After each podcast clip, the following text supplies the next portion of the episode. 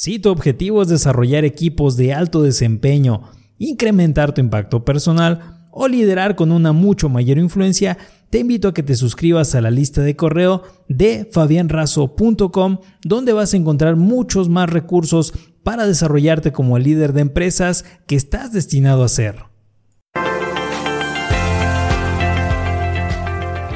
Bienvenido al Cómo ser vendedor. En esta ocasión vamos a revisar el tema del método AIDA para mejorar las ventas. Comenzamos. Y como dijera Albert Einstein, si quieres tener resultados diferentes, debes de realizar cosas diferentes. Si queremos tener mejores resultados a lo que hemos estado haciendo hasta ahora, pues lo más interesante sería pensar que debemos de realizar cosas distintas a lo que ya hemos venido realizando. Es por esto que te tengo a continuación lo que es el método AIDA para mejorar las ventas. Vamos a comenzar acerca de cómo nace este sistema AIDA. Este método sirve para guiar al cliente desde cero, es decir, desde que está comenzando nuestro proceso de venta hacia la adquisición o la compra del producto en forma, se puede decir, sistematizada o automatizada. Este método fue desarrollado por Elías Elmo en 1898 y a partir de entonces se ha utilizado en todas las formas posibles de productos que tú te puedes imaginar o cualquier producto que tengas en tu domicilio seguramente hay ahí alguna cosa que se ha vendido y que has comprado a través del método AIDA. ¿Cómo funciona? Pues recuerda que en marketing realmente se utilizan diversas estrategias, por ejemplo, textos que se dirigen a que tú voltees a ver determinado anuncio, los tipos de letra, tipos de letra muy vistosos que llaman demasiado la atención. Existen también el uso de los colores. Si nosotros utilizamos un cierto tipo de color, una tonalidad en nuestra marca o si utilizamos algún otro, representan cosas diferentes.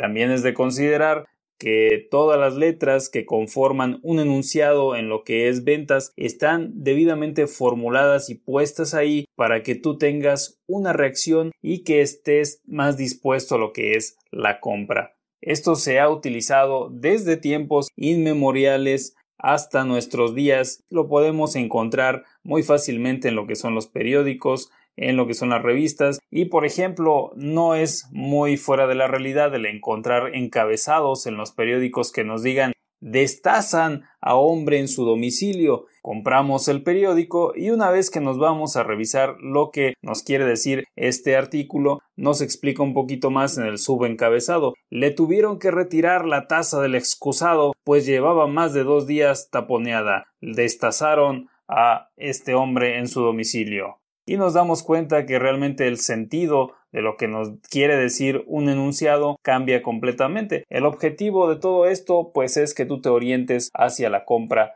en este caso era del periódico. Sin más, vamos a comenzar a explicar este método AIDA y es un acrónimo el cual se compone de cuatro letras y cada una tiene un significado diferente. Se compone de AIDA. La A es de atención, la I es de interés, la D es de deseo y la A es de acción. Vamos a comenzar con la explicación de lo que nos refiere la atención en el método AIDA y para comenzar con el proceso de lo que es la venta, nosotros podemos iniciar con esta parte de lo que es la atención, llamar la atención del cliente es lo que en realidad importa. Y vamos a ver que esto funciona bastante bien en cualquier ámbito de lo que es la venta o la mercadotecnia.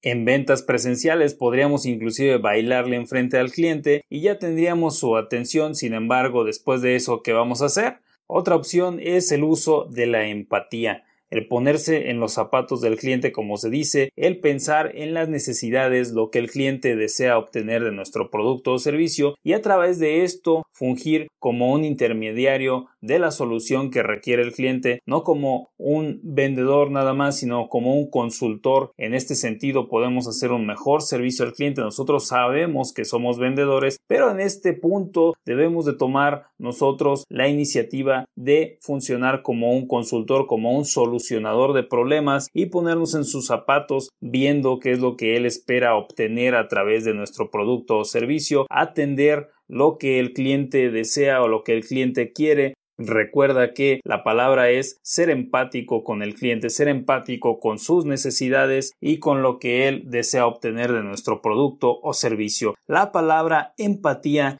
viene del origen griego que significa emocionado. La empatía hace que las personas se ayuden entre sí. Por eso debemos de estar observando el estado actual de nuestro cliente. Si está emocionado, pues nosotros también debemos un poquito de estar emocionados. Si está un poquito pensativo, debemos de reflexionar acerca de por qué está pensativo e intentar encontrar la causa de ello que muy probablemente sea por el servicio que nosotros podamos ofrecerle. Quizás él ya ha estado pensando en lo que significa nuestro producto y lo que le puede ayudar. Entonces debemos de ser completamente empáticos con nuestro cliente para que tengamos su atención y podamos pasar al siguiente punto que es el interés, tener el interés, mantener a la persona. Ya hice que volteara, ya hice que estuviese un segundo atento a lo que yo le intenté decir o llamé su atención, puse el foco de su atención en mí, entonces ahora lo que voy a hacer es mantener esa atención. El objetivo de las siguientes frases que yo emita va a ser mantener la atención de mi cliente una tras otra y una forma es contando historias de clientes satisfechos con mi producto o servicio. Puedo decirle que en una ocasión visité a un cliente en un establecimiento similar a este. Él tenía también tiempo con sus restaurantes, si estamos hablando de que se trata de un restaurante, y él pensaba que no necesitaba servicios de marketing. Yo estoy vendiendo servicios de marketing digital en este caso. Le ofrecí una prueba gratuita durante un mes. Durante las pruebas y a partir de entonces, las ventas de mi cliente en ese entonces subieron un 35%. Obviamente, esta persona nos contrató de inmediato a lo que al contar esta historia el cliente nuevo seguramente se va a mostrar mucho más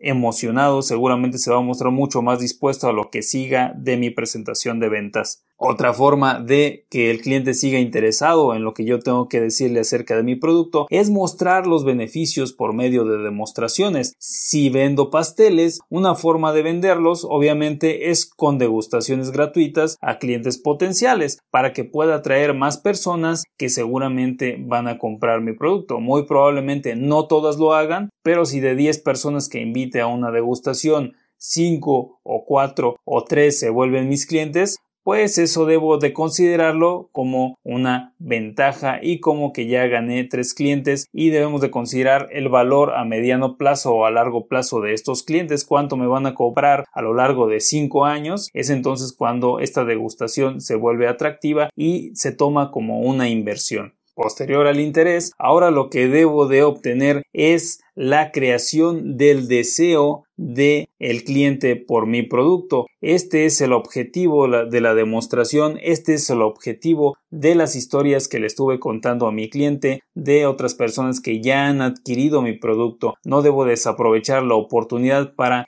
brindar la información de cómo les ha ido a mis anteriores clientes, a mi actual cliente y después de esto pues el comprador debe de reconocer al producto o servicio como la solución a sus necesidades. Por eso va a brincar, va a crecer un deseo ferviente de adquirir mi producto porque él considera, esta persona cree que este producto va a satisfacer sus necesidades actuales. En este caso, si estamos hablando de una ama de casa, de una señora de la casa, ella debe de experimentar la sensación de que este producto o detergente podrá lavar la ropa lo más rápido posible y gracias a este producto seguramente va a poder disfrutar con sus hijos o, por qué no, de la televisión más tiempo que antes. Debe de entender también que si no compra este producto, pues no tendrá la forma de obtener los beneficios o ventajas que le hemos mencionado.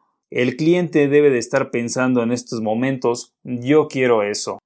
Por último, vamos a hablar acerca de la acción en lo que es el método AIDA y este nos dice que debe de haber alguna acción o forma de que el cliente tome una decisión acerca de nuestro planteamiento de ventas y pueda también quizás adquirir el producto de una forma fácil y sencilla.